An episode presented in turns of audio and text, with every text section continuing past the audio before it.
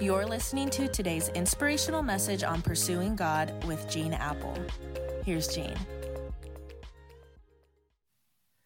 Well, it's Sunday, and I want to thank you for taking a few minutes to engage in day number 14 of 21 days of prayer. And I hope if you haven't already that you'll join us on an Eastside campus today for one of our weekend services. We're moving into an incredible season in the life of our church as next month we celebrate Eastside's 60th birthday. And to help get ready this month, I'm visiting all of our campuses for vision rallies and celebrating God's goodness in the past and sharing the vision where we believe God's leading us as a church into the future. And friends, I want you to know it truly is a God sized vision. And at the rallies, I'm encouraging each of us to engage uh, foremost in prayer because from the beginning, the Church of Jesus Christ has always advanced on its knees. Uh, we've seen throughout the history of Eastside, and I've seen throughout the entirety of my life, that God is able to do immeasurably more than we ask or imagine. But that all begins with prayer. Now, at the beginning of our 21 day journey, I shared Jesus' instruction to us in Matthew 7, where he said, Ask and it will be given to you. Seek and you will find. Knock and the door will be opened for you. For everyone who asks receives, he who seeks finds, and to him who knocks, the door will be opened.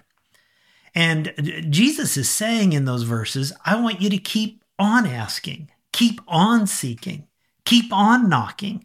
When challenges or uh, initiatives seem impossible, throughout the Bible, we're instructed to persistently and passionately pray, dangerous prayers. And I've been challenging you during this 21 day journey to up the level of passion in your prayers, to, to be receptive to God's good gifts, whether He chooses to do a divine intervention in a situation or instead to do an even better and deeper work of inner transformation in your heart so that you can be a tool that God uses in the life of others.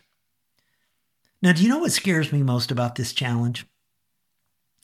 If this church is truly going to up our prayer lives, then I'm going to have to up my prayer life because I know what's true in every other realm of life is also true in the church. Speed of the leader, speed of the team. And I can't challenge you to adventure through new paths of faith unless I'm willing to go there first and leave a trail. I can't challenge you to abandon it all for the sake of the call of Jesus unless I'm willing to abandon it all and give God all of me. And I want him to have all of me. I really do, because when he gets all of me, I know I'm going to be a better husband, a better father, grandfather, a better pastor, a better friend.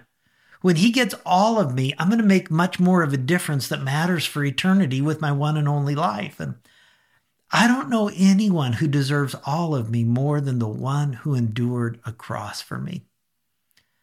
So during these days when we as a church are entering a crucial period preparing for a miracle, when we're talking about expanding impact in ministries and opening new campuses and unleashing unprecedented levels of hope and compassion locally and globally. I'm very much aware that if we're going to experience victory, not only is everyone who loves this church going to have to step up a notch in their spiritual commitment, but Gene Appel is going to have to step up a notch in his spiritual commitment too.